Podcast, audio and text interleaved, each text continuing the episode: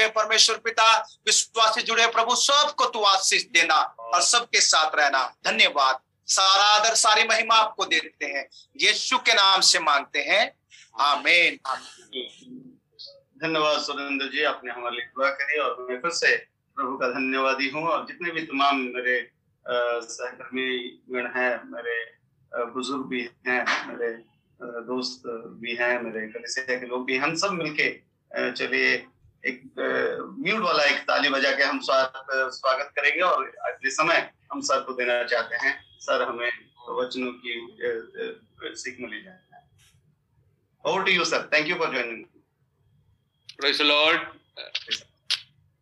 Pastor Nirmal और pastor John Varghese और हमारे कलीसिया के तमाम पास्टर्स विभिन्न जगह से जो जूम में जुड़े हुए हैं और परिवार के साथ अपने बच्चों के साथ आज की बाइबल की अध्ययन के लिए आए हैं, सबको प्रभु यीशु मसीह के नाम में नमस्कार। आज की बाइबल की अध्ययन हमारे लिए फलदायक होने के लिए प्रार्थना के साथ हम प्रभु के पास बैठेंगे और वचन अध्ययन करेंगे और पवित्र आत्मा के हाथ में पूर्ण रूप से खुलम खुलम हम पवित्र आत्मा के हाथ में देंगे ताकि वो हमारी अध्यापक और टीचर बने और पवित्र आत्मा की जो के अगुवाई में लिखे हुए वचन, पवित्र आत्मा की अगुवाई में हम समझने के लिए परमेश्वर हमें सहायता करे, क्योंकि हम विश्वास करते हैं कि प्रभु का वचन मती तो लिखा है, मती का सुसमाचार, लेकिन प्रभु यीशु मसीह का पवित्र आत्मा का अगुवाई में लिखा हुआ वचन है। इसलिए ये वचन सीखने के लिए, समझने के लिए वही आत्मा हमारे साथ रहकर हमें भी मदद करे और वो जिस प्रकार मती और उनकी कलीसिया के लिए फलदायक रहा, उसी प्रकार हमारे लिए भी ये वचन फलदायक रहें।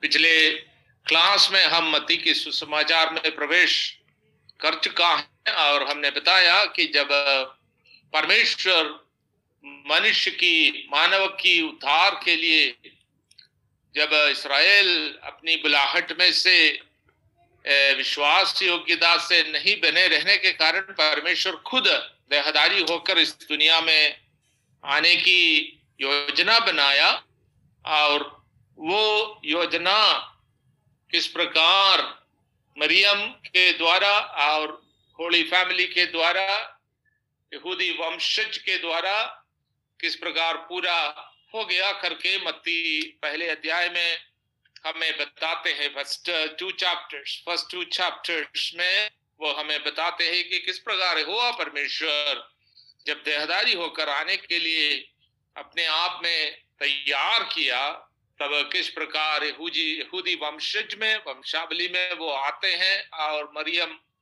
और योसफ उनकी होली फैमिली, वो फैमिली में वो आते हैं।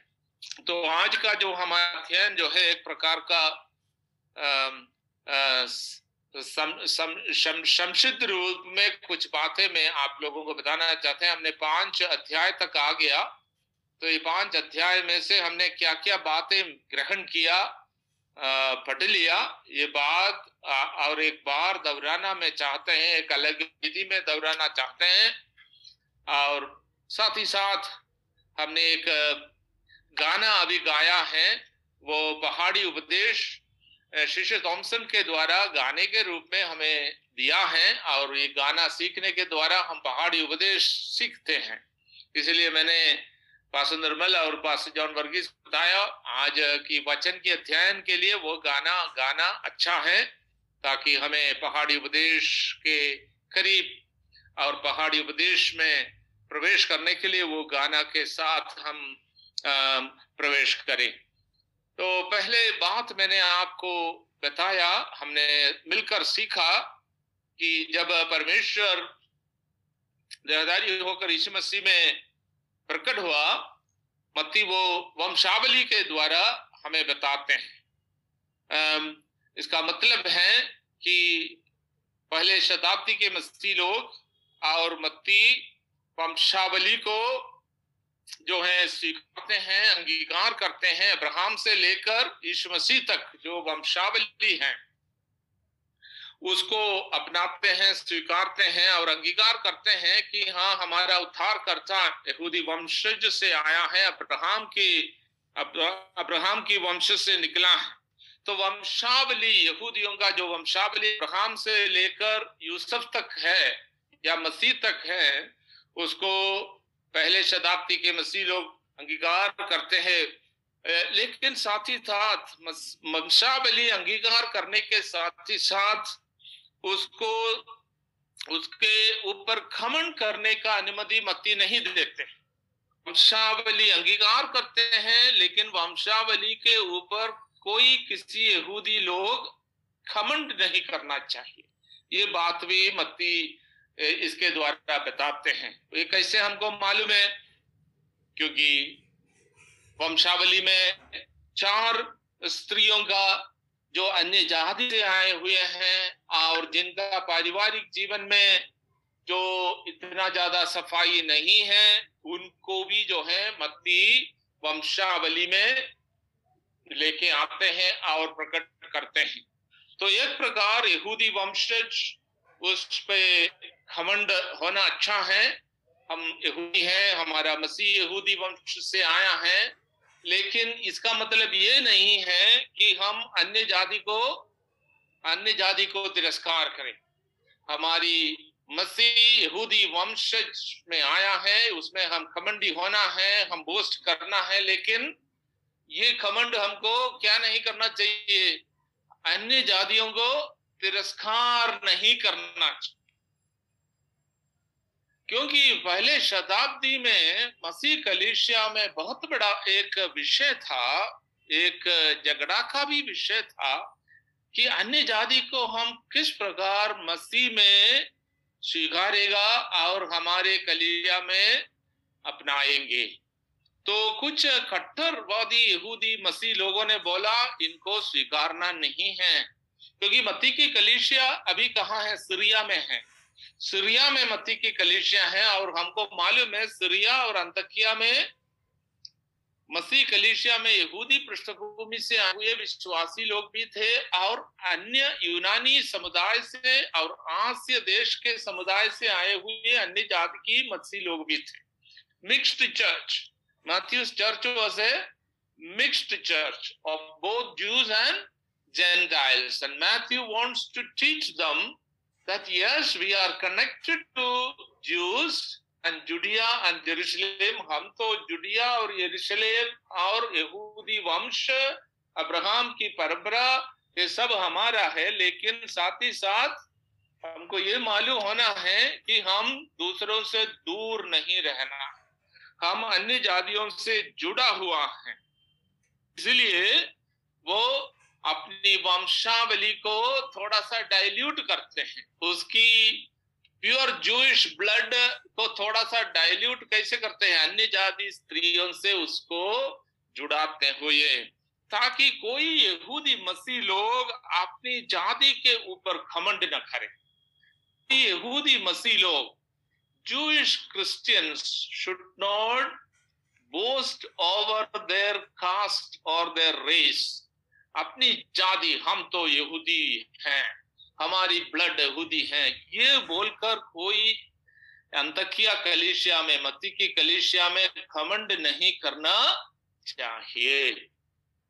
और वंशावली में अन्य जातियों से जुड़ने के द्वारा यहूदियों का जो राष्ट्र के प्रति जो प्रेम और घमंड था, उसको भी मती क्या करते हैं, उसमें भी पानी डालते हैं, उसको भी डाइल्यूट करते हैं, उसको भी नरम करते हैं कि तुम लोग बहुत घमंडी होने की जरूरत नहीं है। दाऊद के बारे में या हमारे पूर्वज के बारे में बहुत बड़े बातों पर घमंडी नहीं होना है, और राष्ट्रवाद को भी डाइल्यूट करते हैं। क्योंकि सीरिया देश में, अंताकिया में, मती कलीसिया में अन्य जाति से आए हुए बहुत सारे लोग थे और उनको भी पूर्ण रूप से मसीह कलीसिया में अंगीकार करते हुए मसीह का देह में मती जुड़ाना चाहते हैं। कि कोई किसी प्रकार का भेदभाव उनकी तरफ नहीं होना चाहिए, उनकी जाति के ऊपर हो, उनकी राष्ट्र के ऊपर हो या उनकी परंपरा के ऊपर हो, कोई किसी प्रकार का भेदभाव तो वंशावली के द्वारा मती ये स्थापित करता है, हाँ हम यहूदी परंपरा से, यहूदी इतिहास से, यहूदी पूर्वजों से हम जुड़े हुए हैं, लेकिन साथ ही साथ वो इसलिए जुड़े हैं कि हम अन्य जातियों के लिए एक गवाह बन जाए। अब्राहम की जो बुलाहट को भी प्रभु इसके द्वारा याद दिलाना चाहते हैं। अब्राहम को क्यों बुलाया? एक जाति और राष्ट्र बनाकर घमंड करने के लिए नहीं बुलाया। अब्राहम को दुनिया के सारे जाति जाति के लोगों को अनुग्रह देने के लिए, परमेश्वर के उद्धार देने के लिए अब्राहम को बुलाया है। इसलिए हाँ हम हमारी वंशावली में हम विश्वास करते हैं, हमारे वंशावली ठीक है, लेकिन वंशावली के आधार पर हम किसी प्रकार की खमंडी नहीं होना है, जातिवाद नहीं लेके आना चाहिए कलीसिया में, हमारी राष्ट्रवाद नहीं लेके आना चाहिए, क्योंकि परमेश्वर इसलिए वंशावली के अंत में यूसुफ तक आते हुए वंशावली कैसे टर्न होते हैं, यूसुफ तक बंद करके मती बताते हैं Yusuf husband of Mary of whom Jesus was born, मतलब यूसुफ तक वंशावली खत्म है और उससे लेकर फिर मसीह की वंशावली है। जो कोई मसीह में है वो मसीह का वंशावली में आ जाते हैं, वो सबसे श्रेष्ठ वंशावली है। हालेलुया।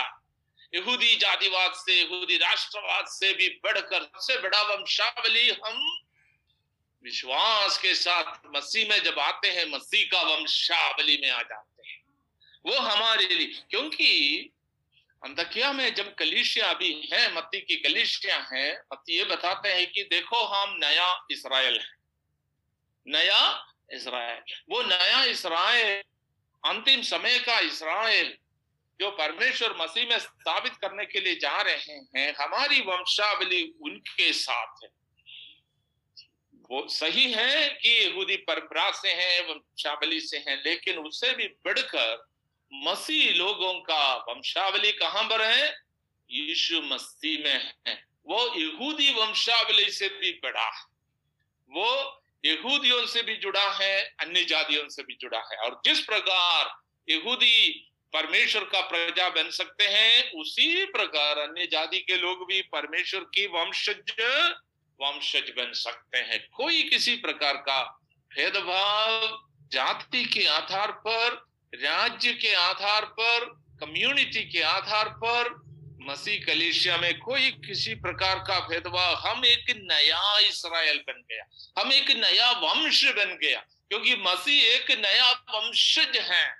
वो अब्राहम से भी बढ़कर है, दाऊद से भी बढ़कर है, वंश में हम आ गया है। मसीह वंश के बारे में all are equal in Christ, यीशु मसीह में सब लोग बराबर हैं, बराबर है। कोई किसी प्रकार का घमंड वंश के ऊपर, जाति के ऊपर नहीं होना चाहिए। तो वंशावली के द्वारा मत्ती ये स्थापित करने के लिए कोशिश करते हैं। दूसरी बात हमने फिर सीखा है कि इधर पहले अध्याय और दूसरा अध्याय के द्वारा मत्ती ये बताना के लिए कोशिश करते हैं कि यीशु मसीह एक नया मोसेस है।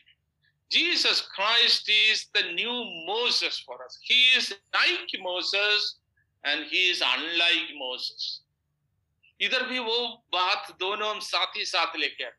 देखो यीशु मसीह पुराना नियम का मूसा के समान है, मोसेस के समान है, लेकिन मूसा से भी बढ़कर है। तो इसलिए जन्म के समय में बहुत सारे बातें यीशु मसीह की साथ घटनाएं घटी हैं, वो मूसा के जीवन में भी घटी। तो ये बात मत्ती दर्शाना चाहते हैं कि we have a new Moses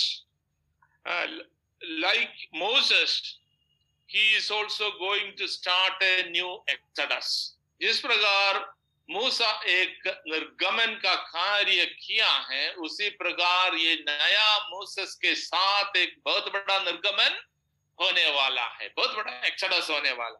Musa का एक्सोडस यहूदियों का एक्सोडस था, इसराइल का एक्सोडस था, लेकिन नया मूसस का एक्सोडस निर्गमन सब जातियों का है, यहूदियों का भी है, अन्य जातियों का भी। एक बहुत बड़ा निर्गमन वायदा की देश की तरफ, वायदा की देश की तरफ सारी प्रकार की बंधनों को तोड़ते हुए, बंधनों को छोड़ते हुए। देखो ये मसीह वंशज एक नया गमन में प्रवेश कर रहे हैं। ये मसीह हमारे लिए इसलिए नया, he is the new Moses, हमारे लिए एक नया मोसेस है और वो हमारे लिए एक नया थोड़ा देने वाले हैं। हालेलुया। इसलिए 5 अध्याय, 6 अध्याय और 7 अध्याय, 7 अध्याय में एक न्यू लो, नया तोरा मती हमें दिखाते हैं। मैंने पहले, बहुत पहले एक क्लास में बताया, मती का सुसमाचार मूसा के 5 किताब, पेंटाटुक, 5 किताब की बराबरी में मती लिखते हैं। जिस प्रकार मूसा ने 5 किताबें दिया, उत्पत्ति, निर्गमन, उसी प्रकार 5, Genesis, Exodus, Numbers, then book of Levi and Deuteronomy, ये 5 किताबें मूसा का है। उसी प्रकार मत्ती के सुसमाचार में भी 5 विशेष भाग प्रभाषण के रूप में, लॉन्ग डिस्कोर्स के रूप, प्रभाषण के रूप में मत्ती बना के रखा है। 5 to 7, 5 से लेकर 7 तक, फिर 10 अध्याय, फिर 13वें अध्याय, 18वें अध्याय और 24 and 25, 24 और 25, 2400, 5 long discourses, 5 long प्रभाषण। मत्ती अपने सुसमाचार में यीशु मसीह का 5 प्रभाषण अलग अलग जगहों में, मूसा के जो 5 बुक्स के रूप में ये दिखाने के लिए है कि Jesus is a new Moses and he is beginning a new exodus.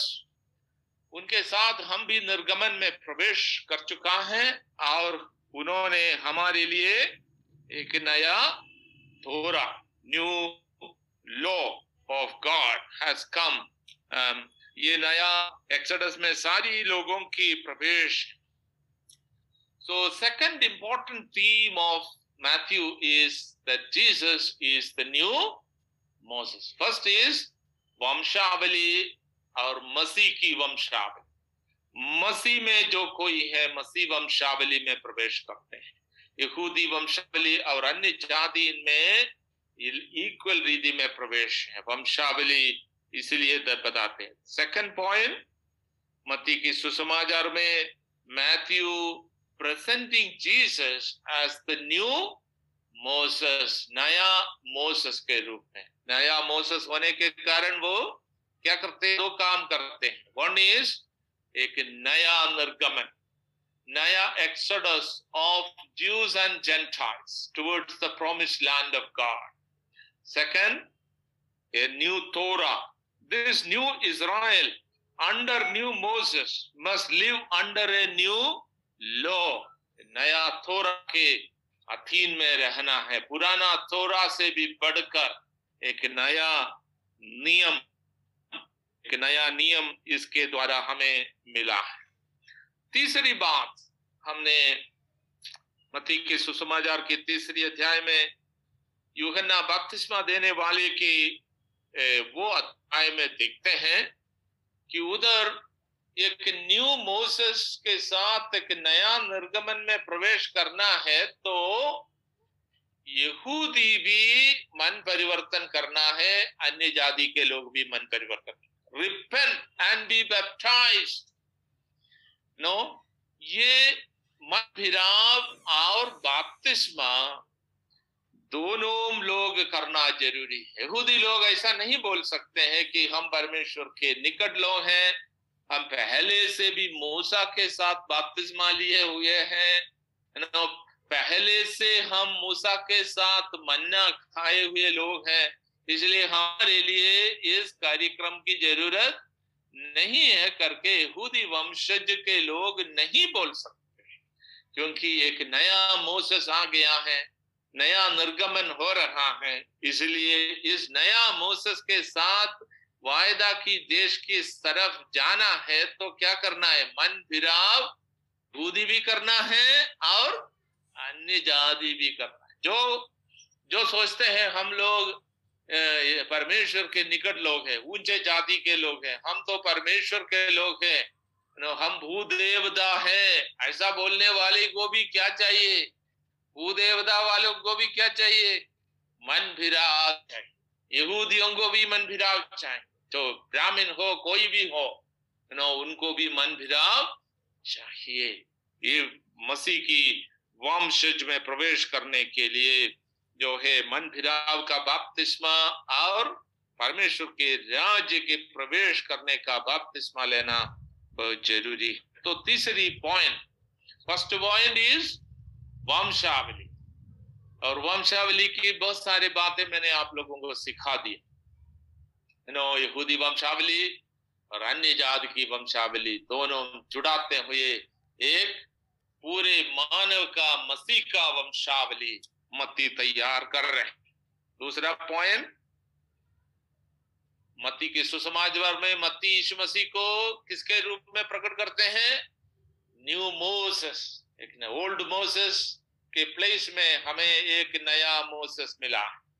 ये नया मोसेस किसको लेके जाने वाले हैं, किसको चलाने वाले हैं, यहूदी मसीह लोगों को भी अन्य जाति से आए हुए मसीह लोगों को भी चलाने वाले, और वो हमें क्या देते हैं कि नया नियम, नया तोरा, नया नियम। उस नया नियम के अधीन में सब लोग जरूर लिखना जरूरी है। तीसरा, मती बताते हैं कि यहूदी हो अन्य जाति हो दोनों को किसकी जरूरत है, किसकी जरूरत है, मन फिराव की जरूरत, मन परिवर्तन की जरूरत और बपतिस्मा, change of heart and a proof of the change of heart is through बपतिस्म। फोर्थ पॉइंट, हमने पिछले क्लास में ये मसीहा, ये नया मोसेस परमेश्वर की ओर से आया हुआ मसीहा कोई किसी प्रकार का मिलिटेंट मसीहा नहीं है, आतंकी मसीह नहीं है, वो अपनी मिलिटेंट आतंकी काम से, क्योंकि यहूदियों के बीच में ऐसा एक विश्वास था कि जब मसीहा आएगा वो अपनी तलवार की सामर्थ से हमें राज्य दे, हमें राष्ट्र देने के लिए वो आ रहे हैं, हमारे वंश को श्रेष्ठ करने के लिए आ रहे हैं, हमारी जाति को श्रेष्ठ करने के लिए आने वाले हैं। वो अन्य जातियों को तितर-बितर करके तलवार से मारते हुए एक मिलिटेंट आतंकी मसीह के रूप में आएंगे। लेकिन मत्ती इधर बताते हैं इस मसीह की टेम्पटेशन नैरेटिव्स हमने पिछले क्लास में पढ़ा, परीक्षा का जो अध्याय 4 अध्याय में जब हम प्रवेश करते हैं यीशु मसीह का परीक्षा के बारे में, वो उधर क्या हमें सीख मिलते हैं कि our Jesus the Masih is not a militant Masih, not even a magic Masih. वो एक मिलिटेंट मसीह भी नहीं है, वो मैजिक तंत्र मंत्र जादू टोना का मसीहा भी नहीं। यीशु मसीह को हम जादू टोना के रूप में, देखो बहुत सारे मसीह लोग भी यीशु मसीह को कभी कभी जादू टोना करने वाला बनाते हैं, लेकिन यीशु मसीह जादू टोना की मसीहा नहीं है, मैजिक मसीहा नहीं है। उसका अवसर यीशु मसीह को मिला, पिछले क्लास में मैंने देखा कि रोटी बनाओ पत्थर से, रोटी बनाओ या यरूशलेम में जाओ, यरूशलेम में से मंदिर के ऊपर से नीचे की तरफ कूदो या शैतान की वंदना करो, शैतान की पूजा करके जादू टोना करके जो मसीहा बनने का छोटा रस shortcut, these are shortcuts to become saviours. ऐसा शॉर्टकट लेने वाला बहुत लोग आजकल भी हैं भारत में, उसका कोई कमी नहीं है, हमको मालूम है ना।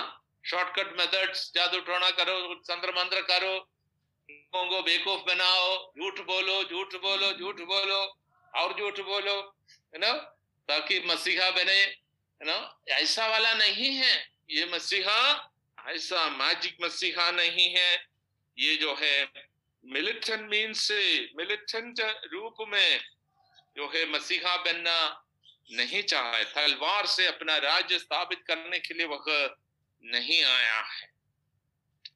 तो ये तलवार से नहीं है, जादू टोना से नहीं है, कुछ शॉर्टकट से मसीहा नहीं बनते हैं, तो फिर कैसे मसीहा बनेगा। मती बताते हैं कि परीक्षा समाप्त होकर शैतान को हराकर मसीहा का राज्य का शुरुआत का वचन लेकर यीशु मसीह यरूशलेम से योर्दान की उधर से कहां जाते हैं, गलील की देश की तरफ जाते हैं, नफ्ताली और जबुलून की देश। हमें ये मुझे हमेशा चैलेंज करते हैं कि देखो एक सुवर्ण अवसर था यीशु मसीह को मसीहा बनने के लिए, शैतान ने उनके सामने बहुत सुवर्ण अवसर दिया था कि पत्थर से रोटी बना के, लेकिन उसको ना ना ना 3 बार साफ रीति में 3 बार बोला कि वही रास्ता मेरा रास्ता नहीं है। फिर वो कहाँ जाते हैं, वो सीधा मसीहा का जो कार्य का शुरुआत वो जबुलून और नफ्ताली के उधर जाते हैं, गलीली ऑफ द जेंटाइल्स, जहां लोग अंधकार में रहते हैं और मृत्यु की छाया में रहने वाले लोग। हालेलुया हालेलुया, हमारी यीशु मसीह। देखो इन दिनों में बहुत सारे देवी देवता, मनुष्य अपने आप को देवी देवता समझते हुए लोगों को भरमाते हुए बहुत सारे महल में बहुत सारे व्यापार का साम्राज्य बनाकर बैठे हैं, है कि नहीं। नो वो अपने आप को देवता बोलते हैं, अपने आप को महंत बोलते हैं, लेकिन कहाँ बैठते हैं और किस प्रकार की गाड़ी में जाते हैं, किस प्रकार का कार्य में व्यापृत है हमको मालूम। लेकिन यीशु मसीह जब मसीहा होकर परमेश्वर के पुत्र होकर जब दुनिया में आया, खुद वह गलील देश में जाते हैं, शैतानी कामों को पूर्ण रूप से तिरस्कार करके, मैं शैतानी कार्यक्रम अपनाते हुए मैं मसीह का साम्राज्य बनाना वाला नहीं है। मसीह का राज्य का जरूरत जो है कहाँ रहने वाले लोगों के बीच में है, गलील में रहने वाले, नप्ताली और जबुलून की देश में, अंधकार में रहने वाले और मृत्यु की छाया में रहने वालों के बीच में। तो इसका मतलब है मसीहत और मसीह का कलीसिया और मसीह का उद्धार कहाँ से शुरू होगा, कहां से शुरू होगा, नीचे स्तर से शुरू, निचले हुए निचले, इति से बॉटम अप मसीहानिक मिनिस्ट्री, ऊपर से नीचे नहीं, बड़े बड़े लोगों से नहीं। कभी कभी लोग बोलते हैं कि मसीह लोग छोटे छोटे लोगों के बीच में क्यों जाते हैं, आदिवासियों के बीच में क्यों जाते हैं, या दलितों को परेशानी सहने वाले, सताव सहने वाले, जिनके पास खाने पीने की नहीं है, रोजगार नहीं है, उस प्रकार के लोगों के बीच में क्यों जाते हैं। अरे यदि मसीहा उधर गया है तो मसीहा का लोग भी उधर ही जाएंगे। हालेलुया। ये खुद देहधारी होकर यहोवा परमेश्वर जब दुनिया में आया वो कहाँ गया, गलील में, मृत्यु के छाया में रहने वाले लोगों के बीच में गया। कि ऐसा है तो आज भारतवर्ष में भी मसीहा के लोग किसको ढूंढ कर जाएंगे? अंधकार में रहने वाले लोगों को ढूंढ कर जाएंगे, मृत्यु की छाया में रहने वालों को ढूंढ कर जाएंगे, गलील देश में जाएंगे, है कि नहीं? क्योंकि उधर रहने वाले लोगों में से, लोगों के बीच में से मसीह राज्य का शुरुआत है। इसलिए मैं प्रेज़ द लॉर्ड हमेशा बोलता हूं कि मसीह राज्य का शुरुआत उड़ीसा से हो रहा है, झारखंड से हो रहा है, बिहार से हो रहा है। हालेलुया। हमारे देश में बड़े बड़े शहरों में नहीं, शायद बड़े बड़े लोगों के बीच में से नहीं है कि क्योंकि God's deliverance and salvation work and kingdom work is a bottom up work। कहां से इसका शुरुआत है? निचले स्थल से इसका शुरुआत। कभी कभी बड़े राजा लोग, जमींदार लोग ऊपर से नीचे की तरफ, और हमारे सरकार भी सोचते हैं कि जब उद्धार होना है, सामाजिक आर्थिक उद्धार होना है तो क्या करो, बड़े बड़े पूंजीपतियों को और बड़ा बनाओ, है कि नहीं? हमारी सरकार का या हमारे देश का पॉलिसी अभी ऐसा है, दुनिया भर ऐसा पॉलिसी अपना लिया है। कैसे कि बहुत बड़े लोगों को, पूंजीपतियों को और सामर्थ्य बनाओ और धन दे दो, ताकि बड़े बड़े लोग, धनी लोग क्या करेंगे, फिर अपना हाथ बढ़ाकर छोटे लोगों को, गिरे लोगों को ऊपर की तरफ उठाएंगे। You know, deliverance will come from above, from strong people, from wealthy people, from mighty people, from higher people. वो दुनिया का प्रमाण है, लेकिन परमेश्वर का प्रमाण क्या है? डेलिवरेंस विल कम फ्रॉम, वो नीचे स्तर से। हालेलुया। इसलिए कलीसिया, इसलिए मसीह सुसमाचार का प्रचार मृत्यु के छाया में रहने वाले लोगों के बीच में हम करते हैं, अंधकार में रहने वाले लोगों के बीच में हम करते हैं, क्योंकि परमेश्वर का हाथ छुड़ाने का काम और उद्धार का योजना का पद्धति कहां से शुरू होना है? नीचे से शुरू होना है। इसी से बॉटम अप साल्वेशन वर्क, उद्धार का योजना का कार्य परमेश्वर ने पुराना नियम में भी यही कार्य किया। इस्राएली लोग सारी दुनिया के देशों के लोगों में से तुच्छ थे, छोटे थे, लेकिन उनको परमेश्वर ने चुन लिया। उसी प्रकार नए नियम में भी हम ये बात देखते हैं कि जब यहोवा परमेश्वर खुद देहधारी होकर इस दुनिया में जब आया, उन्होंने अपना सेवकाई का क्षेत्र कहाँ चुना? गलील में चुना, और जबूलून और नप्ताली के देश में चुना, जो लोग अंधकार में रहते थे और मृत्यु की छाया में रहने वाले लोगों के बीच में खुद ना शैतानी कार्य को ना बोलते हुए वो कहाँ चले जाते हैं?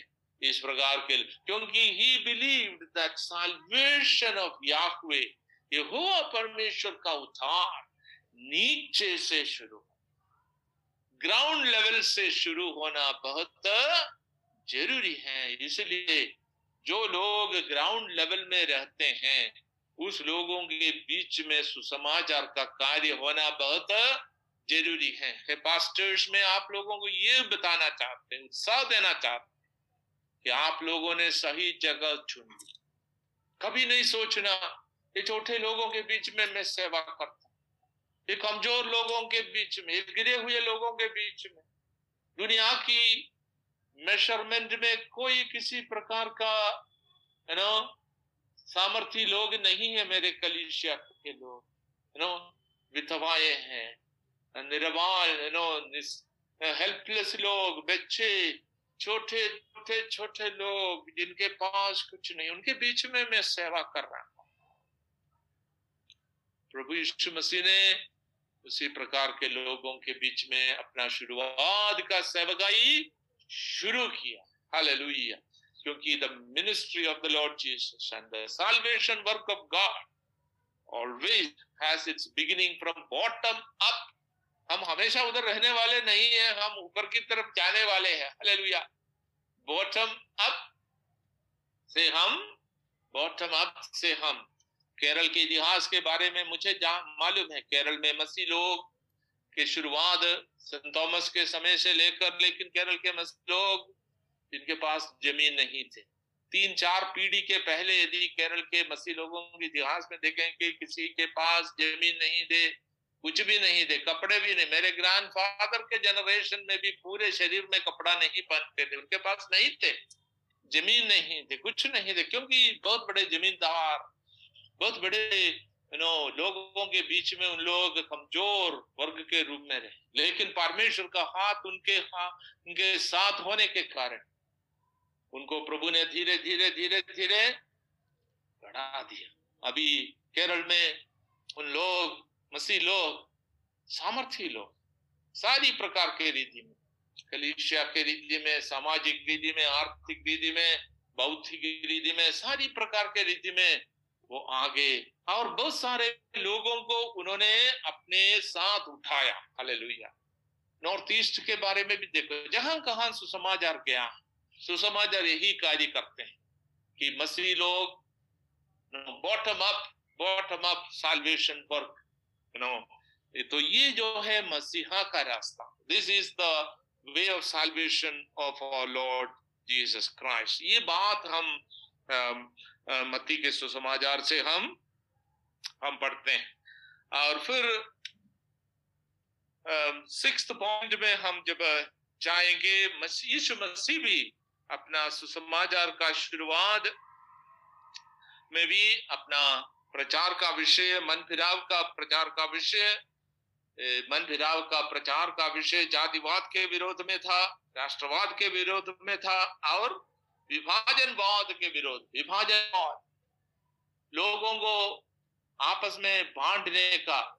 तो यीशु मसीह के समय में हम ये 3 विशेषता यहूदियों के बीच में थी, 1 राष्ट्रवाद, 2 जातिवाद, और 3 विभजनवाद, लोगों को बांटना। फारिसी, सादुकी, इस प्रकार के रीति में लोगों को बांटते थे, लेकिन यीशु मसीह ने अपना सुसमाचार जो है राज्य का सुसमाचार, जहाँ राष्ट्रवाद का सुसमाचार नहीं था, जातिवाद का सुसमाचार नहीं था, विभजनवाद का भी सुसमाचार नहीं था, परमेश्वर की राज्य का सुसमाचार, परमेश्वर की राज्य का सुसमाचार। इसमें राष्ट्रवाद नहीं है, इसमें जातिवाद नहीं है, इसमें विभजनवाद भी लोगों को आपस में बांटने का कार्य भी इसमें नहीं है। मसीह कलीसिया में हमेशा याद रहना, हर एक चर्च, विश्वासी लोग मेरे को सुनते हैं तो आप लोग जरूर सुनना कि हमारे कलीसियाओं में क्या नहीं होना चाहिए, विभजनवाद नहीं होना चाहिए। ये फलाना इस परिवार से आए हैं, फलाना उस जगह से आए हैं, ये फलाना इस जाति से आए हैं, बिल्कुल नहीं, वो पाप है, वो यीशु मसीह की कलीसिया के विरोध में विभजनवाद, क्योंकि ये मसीह समाचार राज्य का समाचार, परमेश्वर की राज्य के सुसमाचार है। इस राज्य में सारे जाति के लोगों को प्रवेश है, सारे राष्ट्रों के लोगों को प्रवेश है, सारे कम्युनिटी के लोगों को इसमें प्रवेश है। देखो, हम इस मसीह की चेलों की बुलाने के बाद हम उधर कहानी में, उधर पुस्तक में देखते हैं, उस वचन में देखते हैं, टेस्टिंग बना उनकी परीक्षा के बाद वो गलील में दे गया और अपना जो है वचन शुरू किया, और फिर तुरंत आकर क्या करते हैं, गलील की समुद्र के किनारे जाते हैं और उन्होंने अपने चेलों को बुलाते हैं। इधर भी एक बहुत मार्मिक विषय है, चेलों को फ्रॉम वन फैमिली, एक परिवार से उन्होंने 2 व्यक्तियों को चुनते हैं, एक परिवार से 2 व्यक्तियों को चुनते। वो तो मछुआरे थे, शिमियोन और आंद्रेयस ब्रदर्स थे, शिमियोन और आंद्रेयस। बहुत रुचिकर बात है, आप लोग ध्यान से सुनना। They are brothers, they are from one family, लेकिन सिमेओन या साइमन पीटर, शिमियोन नामक इधर लिखा है साइमन पीठा, पीटर नाम यीशु मसीह ने उनको दिया, लेकिन उनका यहूदी नाम क्या है? शिमियोन। वो नाम एक प्रकार का बहुत आतंकी, बहुत जोशीलापन का एक नाम। पुराना नियम में भी याकूब का एक संतान था शिमियोन, वो याकूब के संतानों से बहुत जोशीलापन का एक संतान था, ये बैठा था। इधर भी शिमियोन साइमन पीटर यीशु मसीह की पहले चेलों में से एक हैं, और उनके नाम के द्वारा ये दर्शाते हैं कि वो बहुत राष्ट्र और जातिवाद अपने मन के अंदर छुपा के रहने वाला। यीशु मसीह उनको बुलाने के बाद भी वो क्या करते थे? अपना राष्ट्रवाद और अपना जातिवाद अपने हृदय में छुपा के रहा। इसलिए हम पतरस के बारे में देखते हैं कि यीशु मसीह की मृत्यु के बाद, पवित्र आत्मा पाने के बाद भी वो कॉर्नेलियोस के भवन में जाने के लिए अगुवाई जब देते हैं उनको, उन्होंने क्या बोला? मैं अशुद्ध लोगों के पास नहीं जाऊंगा। देखो, यीशु मसीह की चेला बनने के बाद भी, पास्टर बनने के बाद भी, अपोस्टल बनने के बाद भी उनके अंदर क्या कट्टरता था, क्या कट्टरता था अपने जाति के प्रति। ये हमारे लिए एक चेतावनी होना चाहिए कि पास्टर बनने के बाद, अन्य भाषा बोलने के बाद, कलीसिया की स्थापना करने के बाद, यदि हमारे मन में यदि हम जातिवाद रखते हैं तो परमेश्वर के सामने वो पाप है। दूसरा, हम देखते हैं यीशु मसीह को जब रोम की सेना के लोग जब पकड़ते हैं, you know, the end of the time, you know, मतलब समय, यू नो, यीशु मसीह की सेवकाई के अंत में, व्हेन जीसस वाज अरेस्टेड, यीशु मसीह को जब अरेस्ट किया, तब पतरस ने क्या करते हैं? अपने तलवार उस समय उठाते हैं। इसका मतलब है कि यीशु मसीह के साथ साथ चलने के साथ साथ उनके राष्ट्रवाद भी उनके अंदर था। उसी प्रकार का एक व्यक्ति था, लेकिन मसीह ने वो राष्ट्रवादी और जातिवाद बोलने वाला व्यक्ति को अपने चेला बनाते हैं और निरंतर उसके साथ काम करते हैं, ताकि वो अपनी राष्ट्रवाद से और अपनी जातिवाद से पूर्ण रूप से बाहर आ जाए। और पतरस के जीवन में वही होते हैं। जब पतरस अपना पत्री लिखते हैं तो हम देते हैं, वो हम देखते हैं कि वो अपने अन्य जाति लोगों की कलीसिया के लिए चिट्ठी जब लिखते हैं, he calls them as saints of God, as a fellow elder, you know, अपने जीवन में यीशु मसीह की कलीसिया में आने के बाद और धीरे धीरे उनकी सारी प्रकार की इस प्रकार की बातें उन्होंने अपने जीवन में से हटा दिया। देखो, ऐसा कट्टरवादी एक आदमी को यीशु ने बुलाया, शिमियोन को बुलाया, साथ ही साथ किसको बुलाया? आंद्रेयस को भी बुलाया। एक ही परिवार का है, ओल्डर ब्रदर इज शिमियोन कट्टरवादी, दूसरा ब्रदर आंद्रेयस। आंद्रेयस का नाम यूनानी नाम, और हम यूहन्ना सुसमाचार में से हम पढ़ते हैं जब यूनानी लोग यीशु मसीह को मिलने के लिए आते हैं, वो पहले किसके पास आते हैं? यूहन्ना के सुसमाचार में आंद्रेयस के पास आते हैं। इसका मतलब he is open to the Gentiles, he is open to the सब। देखो, जब चेले लोगों को यीशु मसीह बुलाते हैं, शिमियोन को भी बुलाते हैं और उनको परिवर्तन करते हैं, और आंद्रेयस को भी बुलाते हैं, है ना, ताकि उनकी चेले लोगों में दोनों शामिल हो जाएं, और जो है ना, ताकि they will become, वो जो है दोनों को अपने चेले लोगों में जो है ना शामिल कर देते हैं। फिर चेले लोगों को बुलाने के बाद अपना सेवकाई चेले लोगों के साथ मत्ती के सुसमाचार 4 अध्याय 21-23 पद में से हम देखते हैं the geographical sphere of ministry, यीशु मसीह का ज्योग्राफिकल स्फीयर ऑफ मिनिस्ट्री मतलब सेवकाई का क्षेत्र कहाँ है। मत्ती बताते हैं कि इस पूरे सीरिया में उनका नाम फैल गया। ये बहुत अजीब बात है, यीशु मसीह कभी सीरिया में नहीं गया, लेकिन मत्ती अपने सुसमाचार में यीशु मसीह की नाम की जो फैलाव पूरे सीरिया में हुआ, इसीलिए हम लोग बताते हैं शायद मत्ती का सुसमाचार सीरिया देश से, सीरियन अंताकिया में शायद इसका शुरुआत है। और गलीली, देकापोलिस, यरूशलेम, जुडिया, बियॉन्ड द जॉर्डन, ये 4-5 नाम देते हैं। सेवकाई का क्षेत्र कहाँ कहाँ है? गलील है, गलीली अन्य जातियों का है, देकापोलिस अन्य जातियों का देश है, यरूशलेम कट्टर यहूदियों का देश है और यूडिया यहूदियों का देश है, बियॉन्ड द जॉर्डन, जॉर्डन का उस पार, वो भी अन्य जातियों का देश। तो इसका मतलब है अन्य जातियों का देश 3 है और यहूदियों का देश 2 है।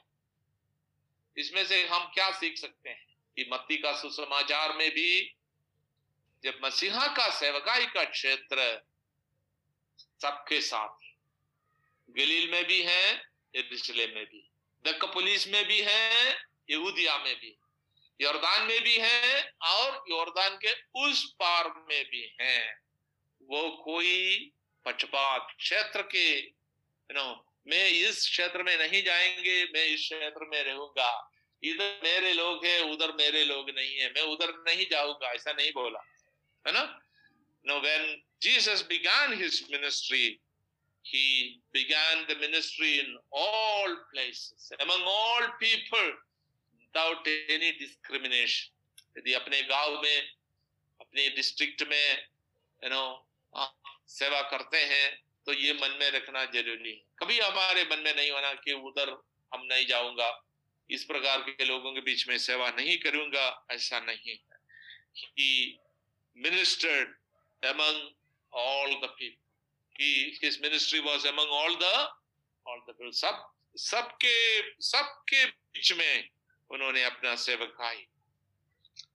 और देखो, मैंने बहुत बार सोचा है कि सेवकाई का शुरुआत यीशु मसीह ने समुद्र के पास क्यों की। ये बहुत बड़ा आज मैं बाइबल स्टडी के लिए जब प्रार्थना के साथ वचन पढ़ रहा था, प्रभु की आत्मा ने मुझे ये बात बताई, क्योंकि हमेशा मैं सोचता था कि why did Jesus go to the sea of Galilee, इसका क्या अर्थ है।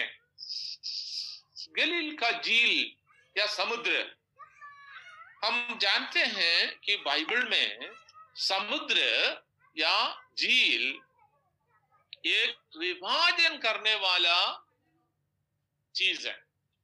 जहां समुद्र है, समुद्र के उस पार और इस पार के लोगों के बीच में समुद्र के कारण, पानी के कारण क्या नहीं होता, संबंध नहीं होता। Sea is a great divider, समुद्र लोगों को विभाजन करने वाला एक चीज। तो इसलिए हम देखते हैं कि first Jesus is going to the sea to prove that sea is no more a divider of people. समुद्र कभी भी लोगों को विभाजन नहीं, समुद्र के ऊपर, झील के ऊपर उन्होंने अधिकार लेते हैं। In the Old Testament also sea is a place of monster, बहुत बड़ा लेवियाथान समुद्र में है ना। पुराना नियम में हम देखते हैं समुद्र में क्या है, सी मॉन्स्टर है, लेवियाथान है। समुद्र हमेशा लोगों को अलग करते हैं, डिवाइड करते हैं, विभाजन करते हैं, लेकिन प्रभु यीशु मसीह ने उस डिवाइडर के ऊपर अधिकार लेते हैं, उस डिवाइडर में बैठकर, इसलिए he is sitting in a boat in the sea, है ना। समुद्र में काम करने वाला लोगों को मनुष्य को पकड़ने वाला बनाते हैं, मनुष्य को विभाजन करने वाला नहीं, मनुष्य को पकड़ने वाला। वेरी इंटरेस्टिंग, मुझे बहुत अच्छा लगा। ये विभाजन करने वाले चीज को, उधर काम करने वालों को, विभाजन करने वालों को क्या बनाते हैं? जुड़ाने वाला बनते हैं, मनुष्य को पकड़ने वाला बनता है। और डिवाइडर सी को जो है उसके ऊपर अधिकार। सी पीपल आर चोजन, समुद्र के लोगों को चुन लिया। सो दैट सी, समुद्र will no more be a divider. Praise the Lord. समुद्र के लोगों को, समुद्र में काम करने वाले लोगों को चुनकर समुद्र का विभाजन करने वाला काम को हमेशा के लिए अंत करो। Sea is no more a divider of people of God. समुद्र के ऊपर, फिर समुद्र के लोगों को बुलाने के बाद James, John, Andrew and Peter, उसके बाद कहां जाते हैं? 5वें अध्याय के शुरुआत में हम देखते हैं पहाड़ के ऊपर जाते हैं। पहाड़ भी क्या करते हैं? पहाड़ का दो अर्थ है वचन के आधार पर। पहाड़ is also a great divider, है ना। इंडिया और चाइना के बीच में बहुत बड़ा हिमालयन पहाड़ है, बहुत बड़ा डिवाइडर है। इसलिए हम कभी भी इंडिया और चाइना दोस्त नहीं बन सकते, और पाकिस्तान और इंडिया के बीच में, अफगानिस्तान और इंडिया के बीच में भी बहुत बड़ा हिंदू कुश माउंटेन्स। इसलिए हमेशा हम उनको विभाजन करते हैं। तो mountain is a place of division, separation, because of mountain people stay apart from one another. But यीशु मसीह इधर सेवकाई की शुरुआत में कहां चढ़ जाते हैं? पहाड़ के ऊपर, mountain. He went to the top of the mountain. Mountain is also a place of revelation, and mountain is converted into a place of reconciliation. ये विभाजन करने वाला पहाड़ को मेल करने वाला एक जगह के रूप में उन्होंने तैयार कर दिया। कहां के लोग पहाड़ में आ गया? द कपुली से आया, गलील से आया, यहूदिया से आया, यरूशलेम से आया, यॉर्दान के उस पार से सब लोग मिलकर कहां आया? पहाड़ में। क्या मिलने के लिए?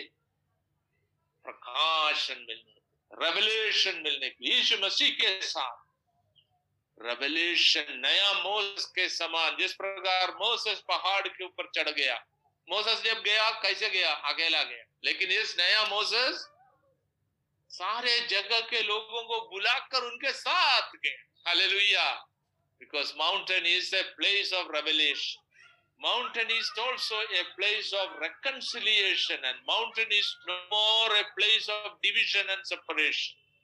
Sea is also no more a place of division and separation. इसलिए यीशु मसीह का सेवकाई समुद्र में, समुद्र के किनारे में और पहाड़ में शुरू करते हैं। हालेलुया। ये मेरे लिए बहुत बड़ा रेवलेशन था। ये मती कितने गहराई में अपना सुसमाचार लिखते हैं। यीशु मसीह के सुसमाचार का शुरुआत, सेवकाई का शुरुआत, शैतान को ना बोल के वो गलील में जाते हैं, जबूलून और नप्ताली, अंधकार में रहने वाले लोगों के बीच में जाते हैं। फिर समुद्र जो डिवाइडर है उनको अधिकार में लेते हैं, समुद्र के लोगों को पकड़कर मेल करने वाले लोगों के रूप में बदलते हैं। और दकापोलिस, यहूदिया, यरूशलेम, सारे देश में, यर्दान के उस पार के लोगों को सब मिलाकर कहां हम चले जाते हैं? पहाड़ के ऊपर, ताकि पहाड़ कभी भी लोगों को विभाजन न करे। पहाड़ हमेशा हमेशा के लिए सबके लिए प्रकाशन का जगह बन जाओ। नया तोरा मिलने वाला जगह, नया तोरा, नया नियम। इसलिए पहाड़ के ऊपर सब लोगों के सामने, दकापोली से आए हुए, यरूशलेम से आए हुए, यर्दान से आए हुए, गलील से आए हुए, सारे जगह से आए हुए सारे लोगों के साथ ये नया मोसेस सबको क्या देते? कि नया नियम देते, न्यू थोरा उनको देते, नया इसराइल का स्थापना करते पहाड़ में। और उधर नया इसराइल को नया नियम, a new law is being given as a foundation for a new people of God, a new Israel of God. ये नया मोसेस का सेवकाई उधर से शुरू होते हैं। ये क्लास पर हम आगे 5 अध्याय से लेकर फिर लेके जाएंगे। मैंने संक्षिप्त रूप में एक प्रकार का समरी के रूप में ये बातें आज बताया कि विश्वास करते हैं आप लोगों को ये फलदायक और बेनिफिशियल है करके मैं विश्वास करते हैं। और एक बार सब लोग अलग अलग होकर अपने अपने घर में मत्ती 1 से लेकर 4 तक या 5 तक पढ़ते रहना, और जो सुना जो कुछ सीखा मन में रखते हुए मत्ती 1 अध्याय से लेकर 5 अध्याय तक थोड़ा सा पढ़ना, ताकि परमेश्वर की आत्मा जो कुछ आपने सुना है अपने हृदय में उसको पूर्ण रूप से स्थापित करे, और आपका जानकारी वचन की जो जानकारी जो है प्रभु में बढ़ जाए और प्रभु में स्थिर हो जाए। और जो कार्य आप करते हैं मसीह की खत्मों में मैं कर रहा हूं करके विश्वास और कन्विक्शन के साथ हमारी सेवकाई आने वाले दिनों में हम कर सके, उसके लिए पवित्र आत्मा हमको सहायता करे, अगुवाई करे। सबको प्रभु आशीष दे।